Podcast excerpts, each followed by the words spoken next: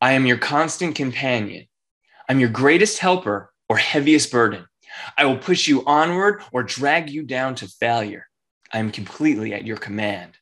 Half of the things you do, you might as well turn over to me, and I will do them quickly and correctly. I am easily managed, but you must be firm with me. Show me exactly how you want something done. And after a few lessons, I'll do it automatically. I am the servant of great people, and alas, of all failures as well. Those who are great, I have made great. And those who are failures, I have made failures. I am not a machine, though I work with the precision of a machine plus the intelligence of a person. You may run me for profit or run me for ruin. It makes no difference to me. Take me, train me, be firm with me, and I will place your world at your feet. Be easy with me, and I will destroy you. Who am I?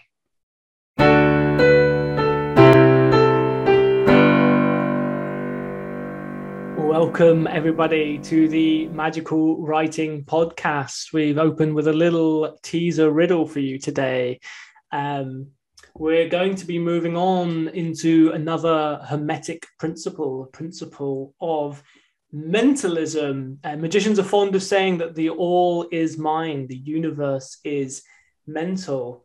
So, what's the answer, my dear co host S.C. Mendes, uh, to the poem, and how does it tie in to the concept of mentalism and successful writing?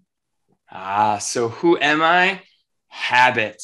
Habit. and to to quote one of my all-time favorite authors, and I think we talked about the greatest salesman in the world before, um, written by Og Mandino. Um, he did change my life, and he had this to say: "In truth, the only difference between those who have failed and those who have succeeded lies in the difference in their habits. Good habits are the key to all successes." And bad habits are the unlocked door to failure. And so his advice in his book is form good habits and become their slave because when you say that the, the all is mind, it really does. Habits are formed in the mind. And, you know, just like we laid the framework for polarity, I think it's really important that we lay some kind of biological framework this time. Mm-hmm. So when we talk about knowing thyself today, it means understanding some neuroscience, which could seem a little scary, but we'll do it on the most basic level of like neuroscience. You don't need to reconnect, you know, and cut tissue. It's not brain surgery technically. Um, but I, I guess I want people to become more aware of this beautiful, amazing tool that we were given. I mean, it is the greatest evolutionary tool of all time. But if you don't know how to use a tool, it's completely pointless and worthless to you. Um, and it's even worse, your brain, because your brain is a tool that is going to work no matter what. And so you've got to understand how to use it. Um, and one of the things we're going to talk about today in tandem with habits is, the, is a concept of paradigms, because our paradigms are something that's in our mind and we are blinded to them for the most part. Um, but they allow us to succeed. And without us really knowing it, we might reinforce negative habits and then our subconscious mind starts to you know sabotage us without us even knowing it and i know in this episode we are going to sound probably or in the next couple episodes especially the next one yeah yeah we're going to sound like some self-help gurus for sure like oh positivity and this and that um, there's a very fine line, I guess I would say, between what's positive and what becomes toxic. And mm-hmm. every person needs to figure that out for themselves as they're listening to this. Man, when it comes to paradigms and, and mindsets, I think the self help community is spot on. And that might bother some people, but a good warning for this episode is if you do the things we're going to talk about, you are going to become uncomfortable. You are going to be bothered because changing and evolving is painful. Um, but you will be so much happier if we do it. So habits. That's that's the that and paradigms. Awesome. Yeah, they're a powerful thing, uh, as the the poem kind of illustrates. And I really um, like what you were saying about you know you're going to become uncomfortable because when you actually start to change your life, it can be really scary. And you introduce these new things that change things. And I think a lot of us often end up discovering we're actually terrified of success, but we'll, we'll maybe come back to that later on. Um, to keep it uh, uh, on a kind of grounded level, as you were saying, the word paradigm is one of those words that is thrown around quite a lot and is used confusingly in different contexts. So, when you say paradigms, I'm thinking of this as like an established pattern of thinking or system that we use. Uh, would you would you agree with that? Uh, yeah, absolutely, it is. And I think um, since everyone I used to be in the classroom a lot, so I, I used to get a lot of books for kids, and um, I think it was the seven effective habits or highly effective habits. Habits of highly effective people. Yeah. Yes. Yeah. And he did one for teens and it was so cool. And so Stephen Covey, um, if that's how you pronounce his last name, I think he said it the simplest. And the, a paradigm is basically almost like a lens or glasses that you put on in which you mm. view and see the world. It's like he said, the set of beliefs, um, theories you have, assumptions, ideas that create a framework of how you operate every single day in the world. And we all view the world differently, and that becomes our paradigm. And then I guess when you start to take a multitude of these paradigms, they really create your habits because the way mm. you view the world is how you're going to act. If you believe something very strongly, you're going to act a, a certain way, whereas someone who doesn't believe that won't act the way you do. And so these paradigms are your guiding force in life. They're how you see the world, they're how you operate. But the biggest kicker is they didn't originate with you.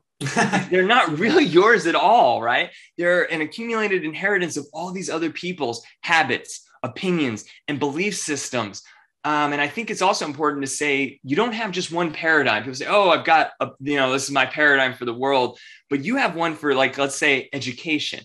You have one for social media. We talk a lot about on this channel, right? The way you view social mm-hmm. media, how it's a tool or how it's bad or good.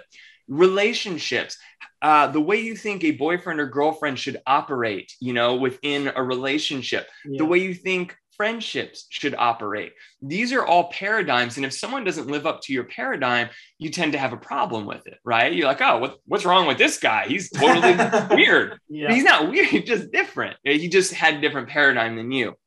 But these paradigms, these glasses we put on, are probably the reason why I'd say 90% of people don't reach their goals in life um, or, or, they're they're having a lot of struggles. So I guess a mm-hmm. couple more uh, in examples of paradigms because I think it's better to to show some examples. Yes, I used to work at, and I do hate labels, but you, you need them, right? We need to have some kind of label. So yeah. I worked at a non-traditional school or an at-risk school.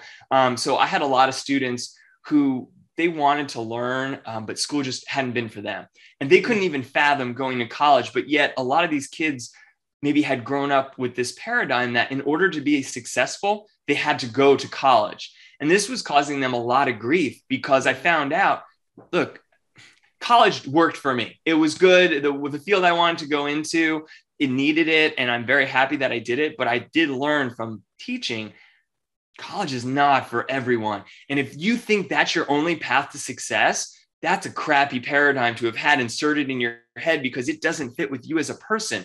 And forcing yourself to do that is just going to be really, really bad. You know, you're going to have a lot of, it's going to hurt you, I think, in the long run.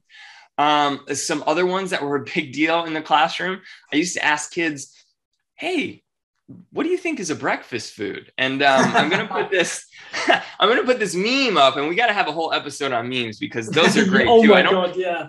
I don't think people understand where the word meme is coming from and what it really is. I feel like it's like an occult slip-in word. There was, um, there's a game called Metal Gear Solid Sons of Liberty, which mm-hmm. is so much more than a game. It was made by Hideo Kojima, who's like an incredible writer, and he talks about memes in it. But this was way before. This was like really early 90s, way yes. before like memes on the internet was a thing. And he's talking about the actual meaning of memes. And it's like really weird now seeing it in that context when you go back to it because mm-hmm. your your brain splices in the like modern definition.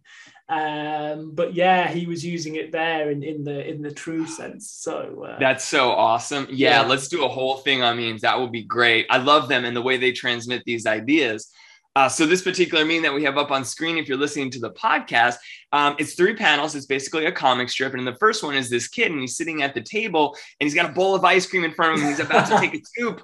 Second frame, it says, "No, Timmy, stop!" Basically, and he's like, "What?" And he looks over, and the final frame is his father, and his father is sitting at the table with him now. And he says, "You can't eat dessert for breakfast," and yet he is sitting there with a stack of pancakes with butter and syrup dripping off them a cinnamon roll. And what looks like to me is is in a coffee cup but it has the dollop of whipped cream and who knows maybe it's one of those sugar latte whatevers.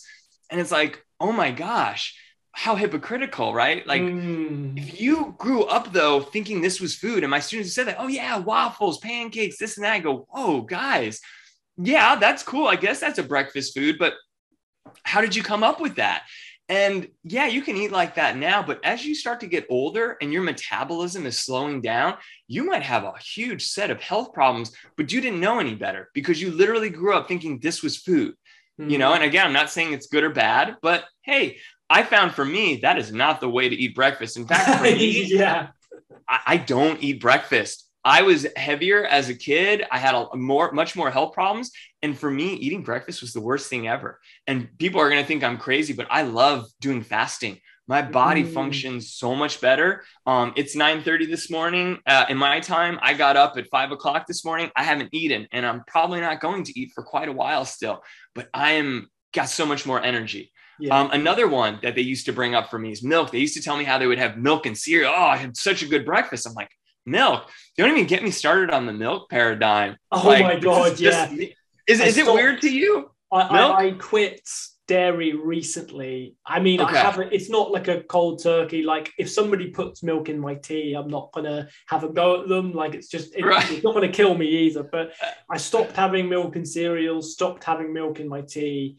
Stopped having any cheese and all like loads of problems, health problems instantly cleared up. Like I thought I had hay fever, gone. Uh, you know, like yeah. swelling, gone. Um, you bloating in the gut, gone. Like so many things. I was like, my whole life I've been poisoning myself yeah. every day without realizing it because that's just what you're supposed to do. Uh, it's um, a really strange thing, and I guess it's not for everyone. I guess if you're a Nordic uh, Iceland, right, right, right. Icelander, like you, your body is. Uh, evolved to be able to handle copious amounts of cheese and milk and stuff, or you're living in southern France, like um, where they've got the healthiest hearts in the world, mm-hmm. even though they're eating cheese all day. Like that's just how they're built, I guess. But but not. That, that's super important yeah like ev- evolutionarily there there's going to be societies that are slightly different mm. and their bodies have adapted to it. So this is is really important. Just because the i don't know if you had these in the uk but the got milk ads and it was does the body good? Yeah. it was so popular here. We were all indoctrinated with it. But yeah most of the research i've done if you're in our western society um it, it was. We are if you could tolerate the milk you were the weird one actually. Mm. because you had this you you evolved to have that ability and most of us were lactose intolerant but we make do and we don't realize exactly how you said how negative these things are. That's just health now let's put this into writing. You could be an excellent writer right? And you think you're getting through and things are going you know, relatively well. But if you have one of these paradigms where you're looking through it and you're an amazing writer no one might read your work. You might be hurting yourself and not even knowing it. So it's really time now um, to start making a list. And of course, you guys don't need to talk about your your foods and your lists and stuff like that unless you find that it's slowing you so down that you don't feel healthy enough to keep writing then yeah. then it is something um, but for this one i think what we want to focus on are things like um, how you feel about success deep deep mm. down how you feel about money uh, people have some weird paradigms about money and they have a lot of cognitive dissonance about it which we're going to talk about later. They, they say they want money but at the same time they also act like money is the root of all evil. Yeah. That's not gonna that's gonna mess with your subconscious mind. Your self-worth as a person um when you want to price your books what like what are you worth? That's a really hard thing to start talking about. Your outgoingness all these things are going to determine your success as an author and um, again, you might have negative paradigms or you might have positive ones, but we mm-hmm. have to base them off the results you're getting. And and yeah. that's that's really the thing. So I don't want to say one thing is good, one thing is bad. Yeah, if you're a Nordic guy, you're eating all this stuff, or a Nordic lady, you're okay. Yeah. If you're one of us, you're having massive health problems. So it's got to be based on the results you're getting. If you've got the result you want, cool, keep going for it. If you don't, now it's time to change it up.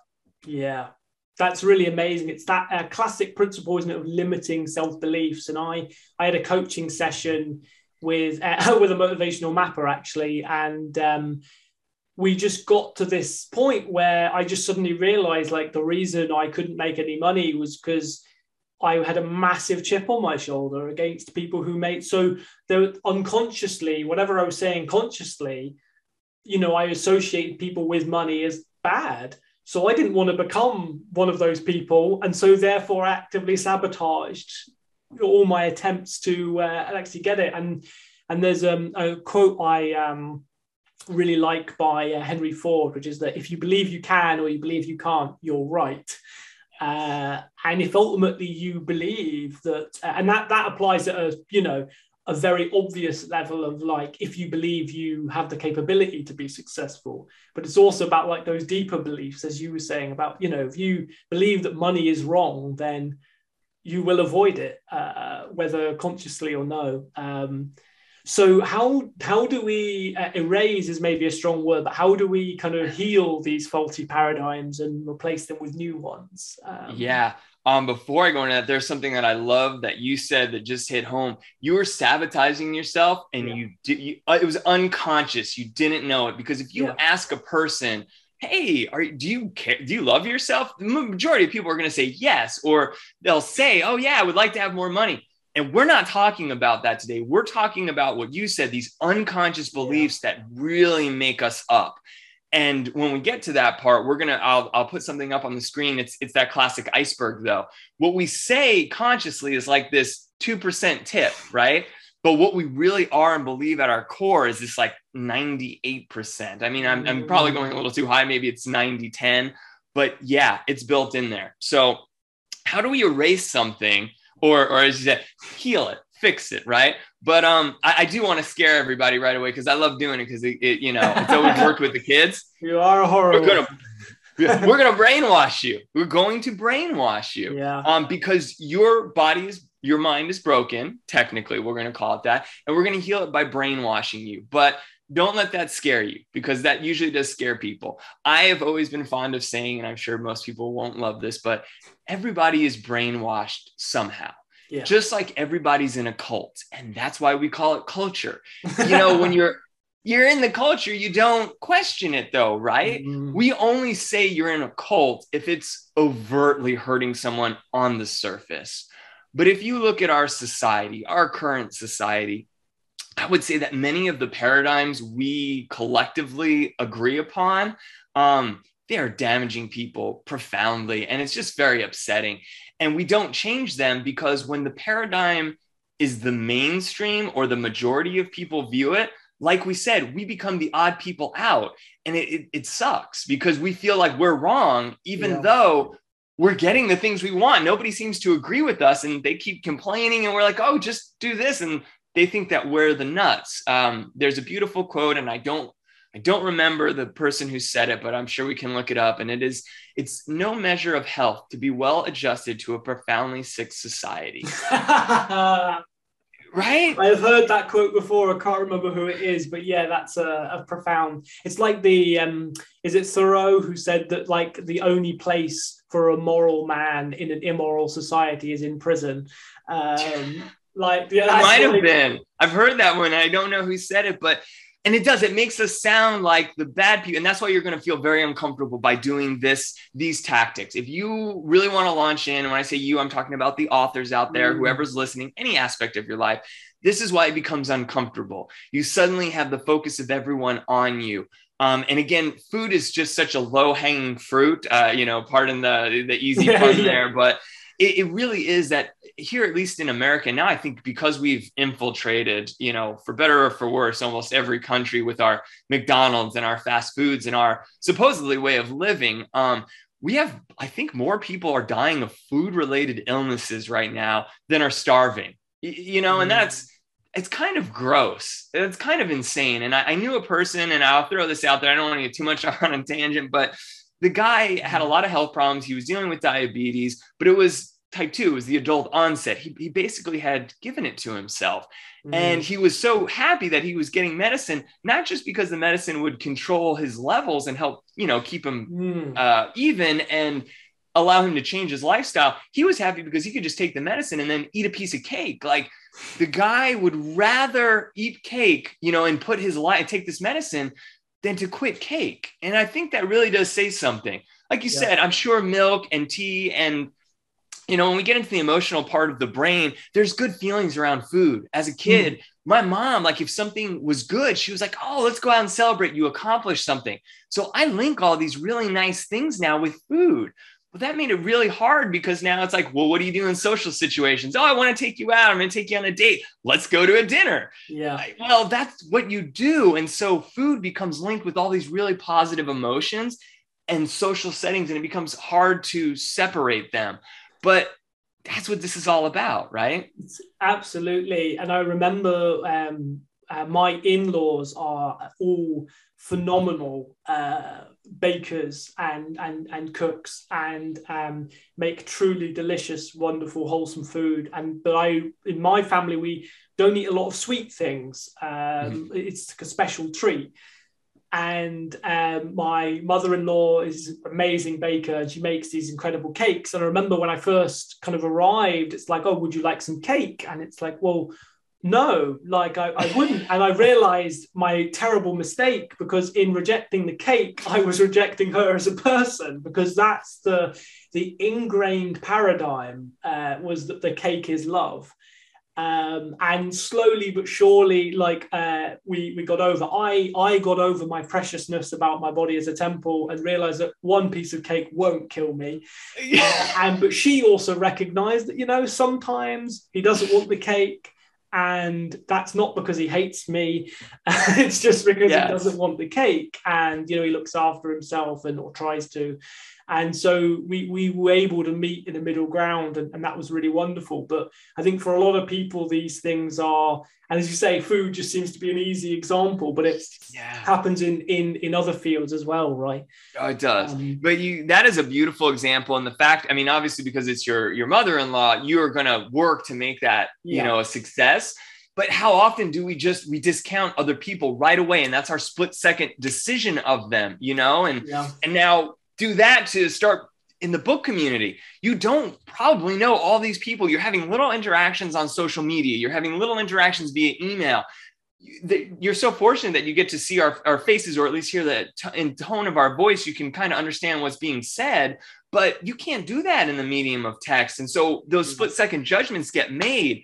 And, you know, it, it's just difficult. It's really hard. And so that's to get back to your original question. We're going to wash your brain of all the faulty input or the faulty paradigms and input quote unquote good ones, which, as you know from polarity, we just said it's completely subjective.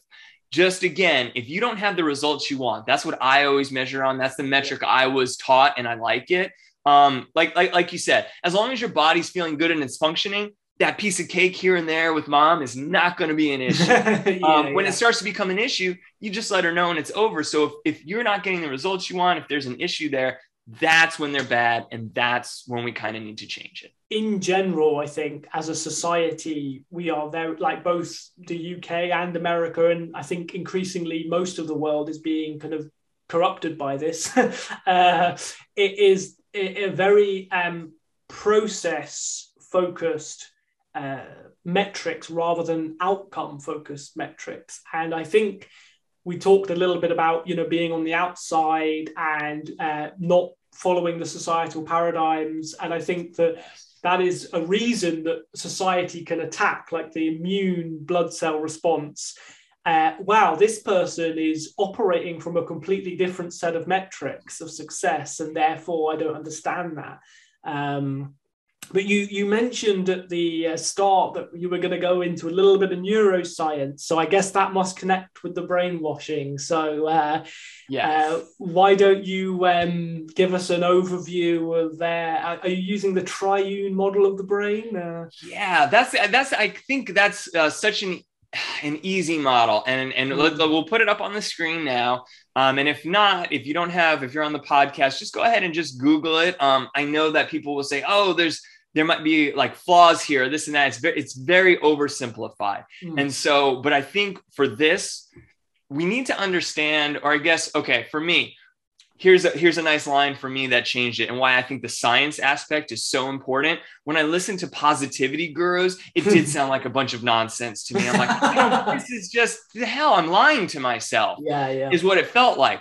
But if you understand how the brain works and you you start to understand the tool, it's like, oh crap, no, no, no, this is actually true. This will work. So let's do a brief overview and we can get more and more into it. Um, and mm-hmm. then you know, just ask any of the questions, viewers and stuff like that. And we can do more and more on it. But I guess the briefest, this triune model says uh, there are three parts of the brain, essentially, right? And so they're going to be your reptilian brain. There's going to be the limbic system, which is the newer term. I always like saying mammalian. It just it mm. rolls with the reptilian, and it, it, means a lot to me. Like it invokes yeah. images. Um, and the last one is going to be either you can call it the neocortex, you can call it the frontal lobes. That's the one that other species have, but it's most developed in human beings. Mm. So these are the three, and you we really have to understand these three. So the reptilian, the first part, is that little one on the screen that I have in green, and it does it connects with the brain stem. It's the oldest part of the brain, and it's essentially the same in, in all reptiles. These are your basic functions for survival. They house all of these things. It's concerned on, you know, breathing and reflective behaviors and muscle control and heartbeat and reproduction and feeding and digestion. You don't ever think about these things, but this is the part of your brain that is doing them. And it cares only about survival. It doesn't really mm. care about anything else. And just easy ways of thinking about it is when you look at reptiles, they're not like nurturing and loving of their young, right? You don't see like snakes and all these things doing all the, they're just, how do I live? It's concerned about dominance and territory and mm. I need to survive. That's it. And that's our deep, most deeply ingrained part of our brains. And it goes right to the brainstem. And I think it was last week, I was actually talking about how I had done cooking and stuff like that. And um, when I'm doing a whole lot of cooking and I forget if I took a pan out of the oven and all of a sudden I go to grab a handle and I just yank it away automatically because I've cooked a big meal before by myself and accidentally touched them and had a heck of a burn. And so without me even thinking about it, my hand was gone. Turned out this pan was not hot at all, but I was like, yeah, it wanted to keep me alive. And it just automatically said, don't do that. I couldn't even think about it. So that's the first part of the brain the next part of the brain and they don't just sit on top of each other like i said they're wrapped in and there's you know neural pathways that innervate through all of this but your limbic or your mammalian brain this is the second part that developed and it provides us with kind of like feelings of what's true and important to us but it doesn't articulate these feelings to the next part of our brain which is our conscious brain um, it records memories of times and experience for us that it produced a good, agreeable experience, but also a very disagreeable experience.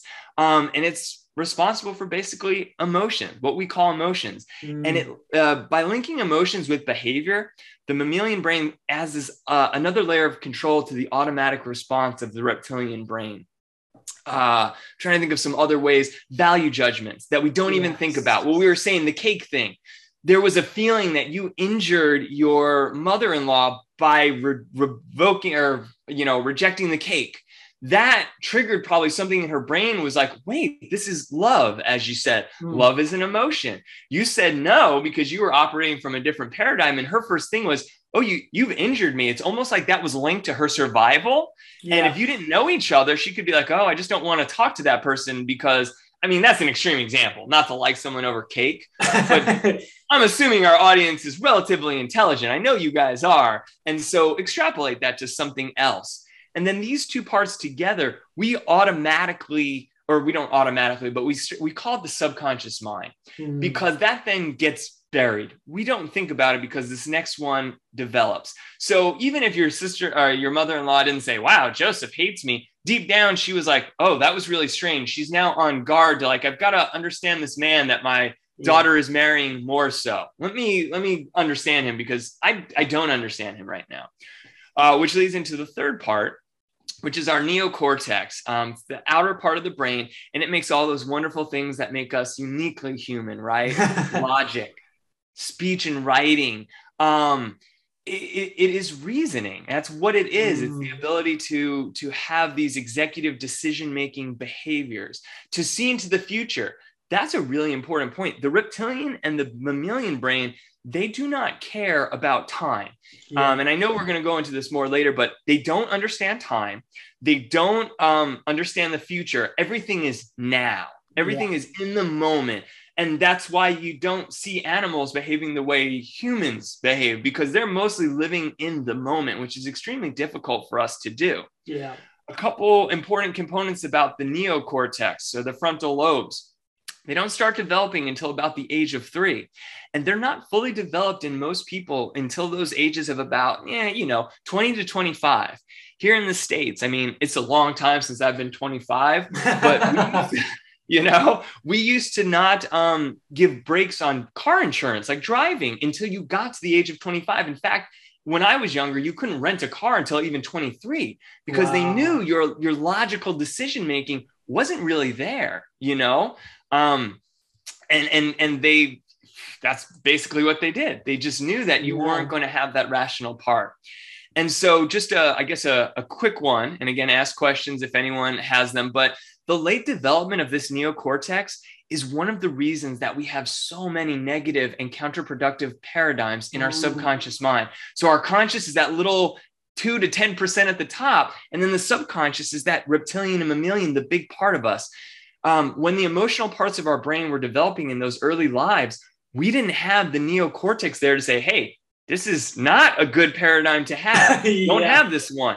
It wasn't there. All we did was absorb. We absorbed, absorbed, absorbed by the people we were watching parents, caregivers, teachers. All of these things started to tell us how you act, how you think, what you should do. And then then when you start getting older, you don't question it. Your subconscious mind is there, it's set. You kind of become the person you're going to be around the age of 10 or so, really. Mm-hmm. And what's interesting is, unless you have some kind of traumatic experience, um, that really like really quickly rechanges the brain and rewires it, you mm-hmm. kind of are that person. And uh, an overview of how all this might work together, it's very much like a computer. Um, in a split second, this stuff happens. When you're confronted in a situation, your computer mind it, it, it, searches this stockpile of experiences that you had when you were a kid for information on how to react. And it goes all the way back to the first time that it can remember you experiencing this even if you don't remember it. Yeah. It remembers it because it, it really is the program running behind, and we need to have our our space cleared up, you know? Yeah. And so this could, I'm going to use some examples that I use in the classroom. So uh, some of them are, you know, maybe not politically correct, but that's okay. Uh, this one, I, I like to pick on boys and girls equally in the classroom and stuff. And, and they just, I always get a reaction. So the first one I'll do is, is a kid who wants to go to the park, right? Mm-hmm. We're going to pretend this is a, a little girl really wants to go to the park. Maybe she's only three, is begging for it. Or this could be a toy at a store or anything that you wanted your parents or caregiver to take you to do. And at that moment, the adult in the situation couldn't possibly do it. And they're like, you know what? This is a weekday. I have work to do. On Saturday, I'm going to take you. Do you think a three year old knows what Saturday is? it doesn't exist. It doesn't exist. no. We just made that word up. And why the hell is like Monday through Friday the days we've got to work and Saturday and Sunday are like the weekend. It's just, it's a paradigm, but whatever. So this kid has a couple options. They want it now for whatever the reason. They have a, a positive feeling of the park. It makes them feel whatever, right? Um, and so they want to go. They can cry. They can do a lot of things. They can do the puppy dog eyes. And if that mm. works, and the parent eventually gives in and gets them that toy or that thing, they have now made a connection in their subconscious brain. Hmm, if I want something, I have to cry or give puppy dog eyes. Now let's rewind or fast forward to this young lady is now 20, 23, 25, and this paradigm is in there. So, through no real fault of their own, if they want something in a relationship or later in life, they probably socially know they cannot cry, but they have adapted their model to say, I can give puppy dog eyes. I can use something to manipulate oh if you love me and, and guys do this crap too. So i'm not just singling out girls but guys just loved in the clutch i'm like yes they do that you know because it's 17 year old dudes. And they just thought that was very funny because those are the relationships they were in. They do she gave me the puppy dog eyes. And i said did it work? And they go yeah it did. I go well i don't know who the fault that is then right? Like because you then accepted it but that's one of them now to pick on guys a little bit here's another a subconscious one that happens. Um if you uh, came from a home where let's say there was a lot of fighting maybe the parents mm. were fighting whatever it was you have to survive and that's a scary situation to be in. So maybe you have a video game console and your thing as a young kid was you know what? Mom and dad are fighting. I know what's safe survival, right? The, the subconscious mind. You go upstairs, you turn on your video games, and you zone out. You don't even hear them anymore. You're playing a game, and that game becomes your safety zone. You love it. You have an emotional, happy attachment to it. And later on in life, you, you know, when a problem happens, rather than even though consciously you know you're like, man, I got to deal with this, it's just mm-hmm. overwhelming. And the hits come all the time. Every day there's something else, right? And so you just want to go up to your room and play some video games and you do it. And we start to rationalize it to ourselves like, oh, it's okay. It's just a little bit. But what if you're hurting yourself because you're playing this game, you're zoning out because it's your safety net. But meanwhile, other aspects of your life are falling apart. And so that's really, I think, where these things all come together and then affect you later. And those are really easy ones. And if you don't want to evaluate yourself too low, I'll, I'll, give one more before we move on. That it's really your autopilot. I don't know how much you guys drive in the UK, but mm-hmm. here um, in the States, I have to drive a lot, especially I live in the Southwest. And so we're not as close as, you know, like New York. Like you don't really need a car if you're in the city. You just operate in a small localized area, which sounds like might be some of the places in the UK, yeah. but I have to drive all over. So for five years, I'm going to the same school every single day. So after a while, my subconscious mind just goes, Oh, I know where you're going. And this will sound terrible, but you know, you all do it. I don't need to think about it, right? Yeah. I just drive to work and my brain starts thinking about the lesson plan for the day. Oh, how will I operate here? You know, it's, it's, um, you think about a conversation you have to have, you think about your to-do list and your brain actually takes care of you. And unless there's an emergency and this, the conscious mind takes back over, you will just drive to work. And I can't tell you how many times I've had to go almost to work on a, on a weekend. Like I was going to an event that was close by. I get on the freeway. I automatically turn on my blinker. I'm like, oh, gotta get off the road. Wait, I have to consciously take over and say, no, I'm Saturday. I'm not going to the classroom today. And that's really what it is. It's about getting your conscious mind involved to stop the thing that you're doing, or you're going to be an autopilot your entire life. Yeah that's amazing. Actually, there's um, two two things that makes me think of. There's a poem um, which is called uh, a, a, an autobiography in five acts. Um, it's uh, very very short uh, in five short chapters. Sorry, not five acts. Five act structure. That's that's a class I run, um, and it's um, chapter one. I walk down a street. There is a deep hole in the sidewalk. I fall in. I am lost. I am helpless. It isn't my fault. It takes forever to find a way out. Chapter two I walk down the same street. There is a deep hole in the sidewalk. I pretend I don't see it. I fall in again. I can't believe I am in the same place, but it isn't my fault. It still takes a long time to get out. Chapter three I walk down the same street. There is a deep hole in the sidewalk. I see it is there. I still fall in. It's a habit. My eyes are open. I know where I am. It is my fault. I get out immediately. Chapter four I walk down the same street. There is a deep hole in the sidewalk. I walk around it. Chapter five I walk down another street. Uh, and that's by um, Portia Nelson um, from Inspiration Sandwich, um, which I think is uh, quite a good illustration of how one how hard it is actually to rewrite those habits. And as you say the the injection of the the interruption of the conscious mind trying to take control. But every time it well the first three times it's like slightly too late uh, and yeah. then by the fourth time it starts to like kick into gear. Um, and the other thing it makes me think of is a bit more of a mythological thing which is you know you mentioned about the neocortex develops late and that's where we get problems. And of course, Adam and Eve uh, ate mm. of the forbidden fruit of which was from the tree of knowledge. And it was with the knowledge of good and evil that everything started to go horribly, horribly wrong or horribly right, depending on your view of whether it was meant to be as it was. Yeah. But uh, yes, yeah, so the knowledge uh, of of duality, essentially, uh, of and then suddenly um, uh, they become self-aware with that knowledge like i am naked I need to wear clothing. Like these animals are dangerous, they might attack me. God's walking through the woods, I need to hide from him.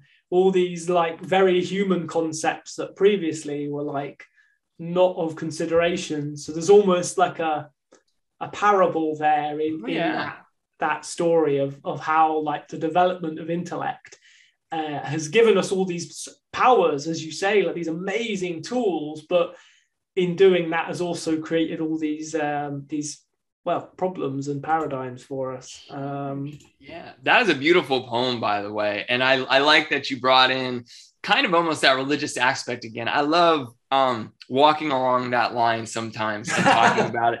There was something that popped in my head, and then while you were saying all of that, it, it, it really is, gosh, like I think about that. We are, what if, so uh, you know, evolutionarily wise, what if this is like that in between stage? People think we're so developed. Mm. Um, I, I tend to believe this is just a belief that I have. We're becoming more aware, as you said, but at a certain point, evolution, um, you have to become a a co maybe you have to take over your own evolution maybe mm. that's part of this parable the knowledge of it is super terrible because what happens? Adam and Eve, they're like, oh, they're cast out. They have to toil from now on. Everything's going to be painful. Well, it is because you have to literally raise yourself up from the ground. You were this animal and you were happy and things were good. But now we're going through this evolutionary stage and you are you have this tool but you now have to decide i no longer want to be an animal i'm going to rise up and the thing is no one is going to pick you up. It is nice to have friends. It's nice to have all those things. I love my friends and I feel like they have risen me up. But at the end of the day, it is all in your mind. And if mm. you don't become that person who says, damn, there's a hole on the sidewalk. Am I just going to keep falling into this thing and complain? Or am I going to pull myself out and never hit that hole again and now go find a new street? And we'll continually just rising ourselves up to yeah. become human. Maybe we aren't even really, maybe we say we're humans and we're not. Maybe a human being is something else that we're striving for. And yeah. we really are almost these worms who are becoming self aware and we're just now poking out of the dirt. Yeah. And sometimes I feel that way and you're like, oh, you've done so much in this and that. I'm like, I'm like a worm still, man. And and you, well, who was it that said like, I I you know I know nothing, uh, or yeah. you know the greatest thing I ever learned was that I don't know. And it's always this discussion and and it's this growing and rising. So thank you for bringing that out in me again. But I think about that and I don't always mention it, but that's a thought that I have on it. That's awesome. Thank you for sharing that. I know where that we take it in turns to be the the controversial one, So uh, I, thought, I appreciate I'll, it. I'll be the one to throw in the, the esoteric reading today, but uh, you you can do the science part, and then we'll we'll swap next time. Uh, but um, but yeah, I think that's really interesting, and what you said about toiling and how um, you know everything was done for them up until the moment at which they fell. And after that point, they had to do everything themselves. Uh, mm-hmm. Like, and I think, and as you say, they suffer pain. And you mentioned animals are in the present moment, and so um, you know, obviously, it'd be hor- don't do this, folks. This is a horrible, horrible thing to do. But if you kick a dog, like the dog might, uh, it doesn't remember that you kicked it. It might have an association. Ooh, this smell is bad. Like this smell equals pain, but it doesn't um, remember it and brood upon it uh, mm-hmm. in the way that a human, nor does the dog think, I will plan my revenge on this person and I'll set up like a, a series of traps in the yeah. future that will, will catch this person off guard. Like the, the animal can't do that. There's no vengeance in their head, right? There's no vengeance. And as you said, there's no time, there's no Saturday right? Um, yes. Uh, for the dog, there yeah. is no Saturday. In Greek mythology, um, the nine muses are the daughters of Apollo and Memory. Uh, and it's interesting, that, like the significance that all creative inspiration, and the, the Greeks had like nine different they divide it into nine kind of categories of you know epic poetry art mm-hmm. music you know the nine different Calliope being the one of epic poetry, she's sadly the only one I can remember.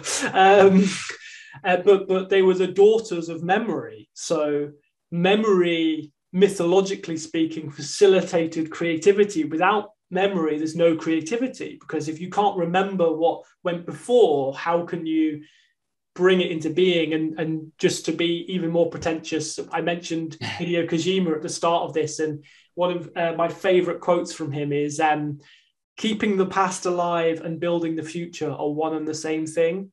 Mm. Bringing it, bringing it back to habits and uh, the brain and what we can do. Um, you mentioned about uh, traumas and fear and how these these really early experiences can leave these like deep seated um, marks on us and um, i want, wondered if you wanted to talk a bit more about these kind of damaging narratives i know one just give one personal example for context of people is uh, whenever i used to win something whether it was like a pe game or uh, like a board game or like a mental game playing in class at school, I was always told, don't get cocky. Nobody likes someone who's cocky. Uh, nobody will like you if you're arrogant. And as a kid, I, I didn't understand this at the time, but now I realize as a kid, I didn't understand that nuance. And I just thought everyone will hate me if I win. So I just didn't win anything. And if ever I got close to winning, I fi- found a literal physical sensation of like my powers leaving me, like the mm-hmm. life flowing out of my veins. I remember once I was in a sports event and I was running and I was leagues ahead of everyone. I looked back and saw that I was ahead and then the strength drained out of my legs and i fell behind and i came last. And that was it was totally psychological. My dad wow. when i spoke to him after was like you could have won that race like easily. And i was like no no like i just got a head start and i, I rationalized it. But deep down yeah. it was that narrative that if i win no one will like me.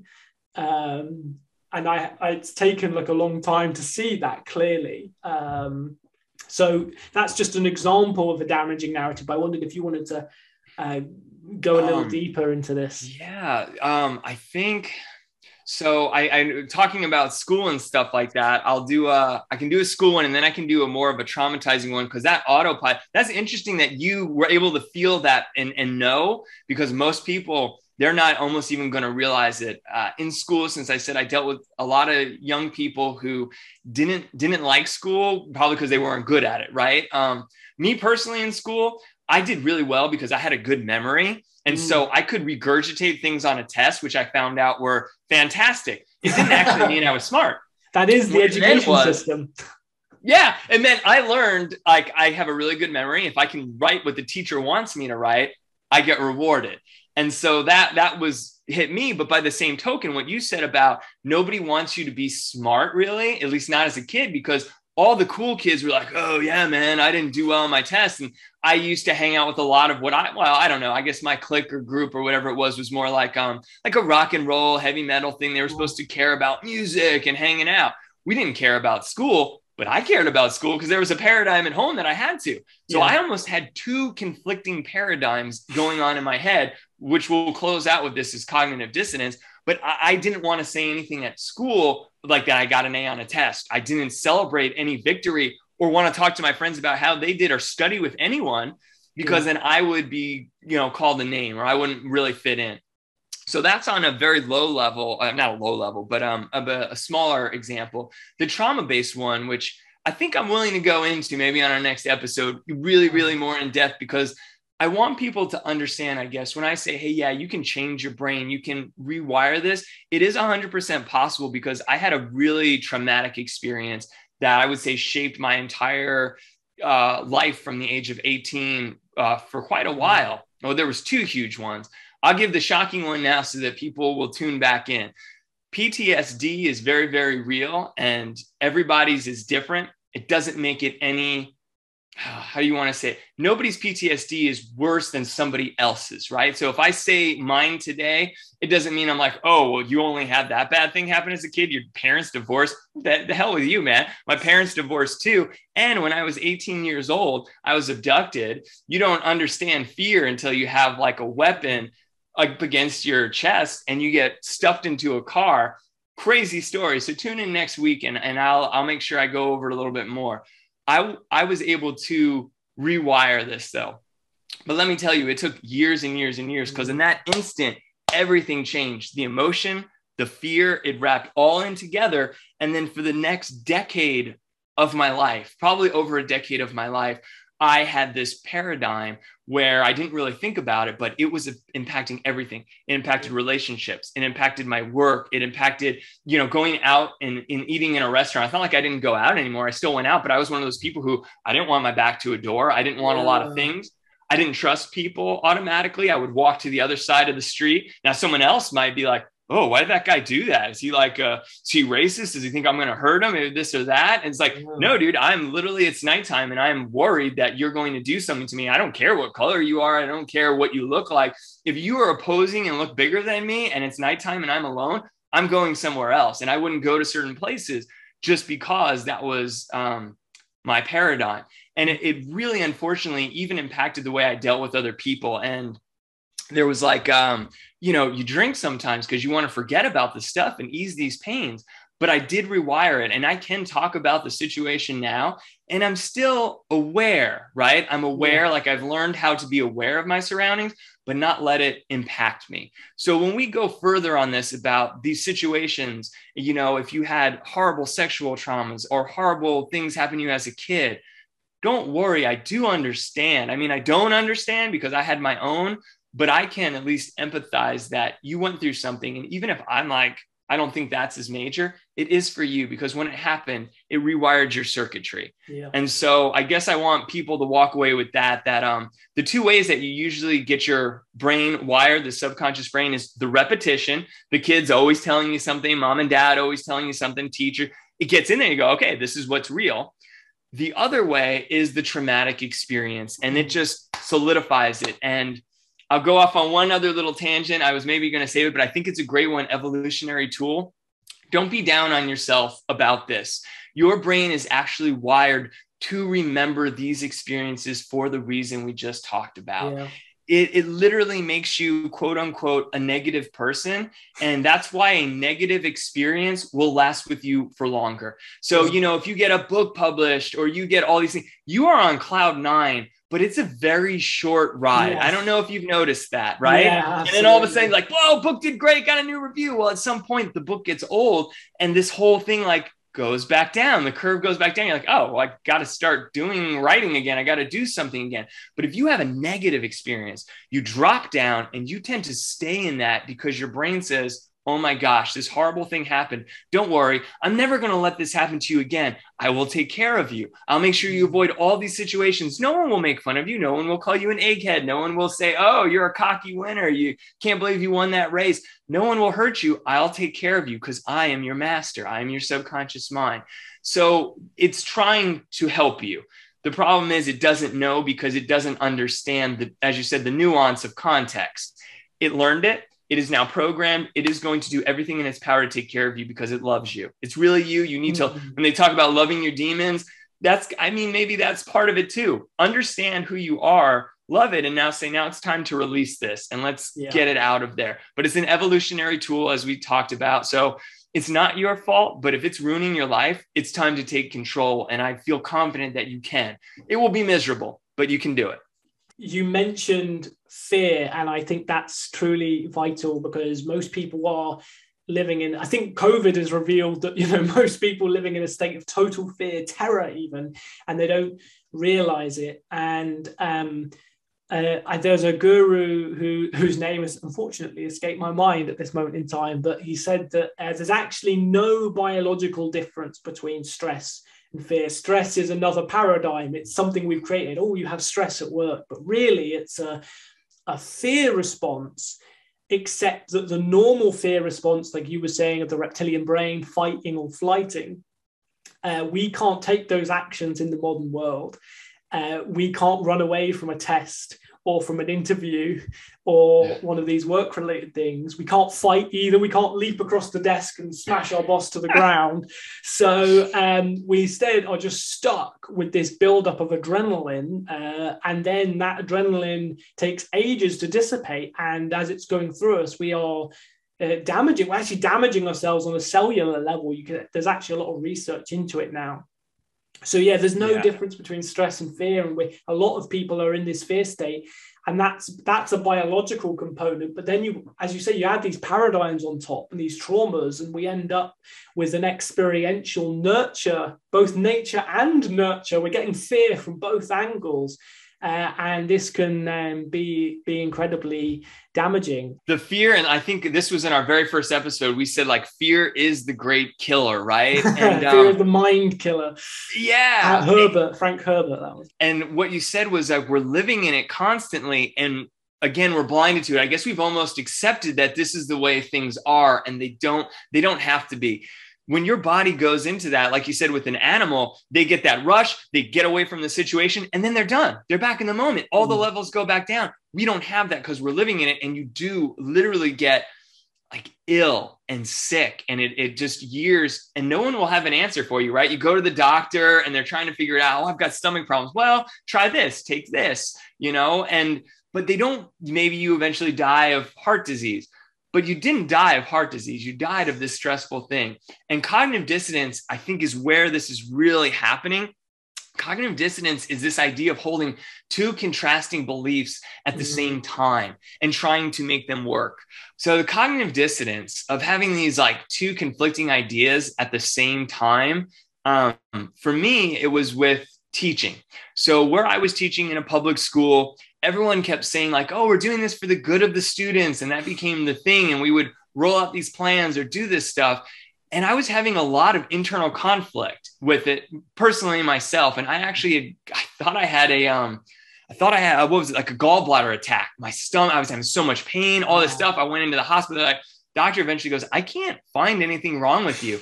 And i started realizing that it was at work it was it was a problem i was having at work and maybe people are going through this with their own jobs and relate this however you want but i became fond of saying hey look i can either be a good teacher on paper or i can actually be a good teacher.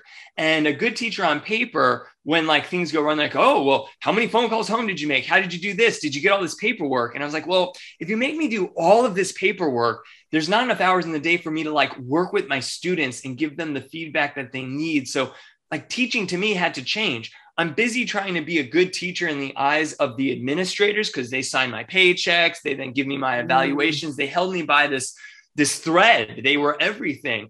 But by the same token, I internally knew what a good teacher was because I've been doing it for a decade. And uh, you know, I've got I'm very proud of this, but I've got a box from, you know, kindergartners on to yeah high schoolers you know even 20 year mm. olds because i used to have 20 year olds coming to my class because they had they had failed out of school until then.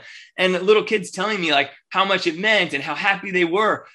And i started to realize like those notes and the pictures the little kids would draw for me were more important than what those administrators were telling me. And i eventually had to leave teaching or leave a school or become at ease with myself that okay you know what? Do what's best. It doesn't matter if i don't look good on paper what really matters. Well i found out what mattered to me was the actual teaching and impacting the kids. Yeah. so that's what i focused on. And if that made me not a good teacher uh, in the eyes of someone else i didn't really care because those kids loved me and i loved them back. And that was really really powerful. But if you're at a job where you you don't know how to where you fit in and you think you're supposed to do one thing and other people want you to do another thing or your paradigm goes against it you think you're supposed to go to college because everyone told you to. So you go to college. It's the worst experience for you because really you weren't meant for that. Yeah. that's the cognitive dissonance that's what makes people sick and to bring it back to writing you're like oh well what the hell does all this have to do with writing well guess what if you're stressed out that kills your creativity I Mm. can't work when I'm stressed out, which is one of the reasons why it takes me so long to write something. I'm busy on deadlines for other people and trying to help them out. And I get all bound up and then I don't flow. My circuitry doesn't flow. I can't do it. So, really, you guys need to start looking at your own paradigms to discover them. Find out what's no longer serving you. Try to identify any of this cognitive dissonance where it's butting heads, you know, and then, as you said, next week or, you know, when it eventually airs, we're going to help you guys erase them. Let's give you the Mhm. tools, the tactics, the tricks, if you don't already know them, um, and we can make it so that we can override these programs and put something new in there, brainwash you for success, as it were. awesome. Thank you very much. And we will see you on the next episode. Looking forward to it. Thank you guys.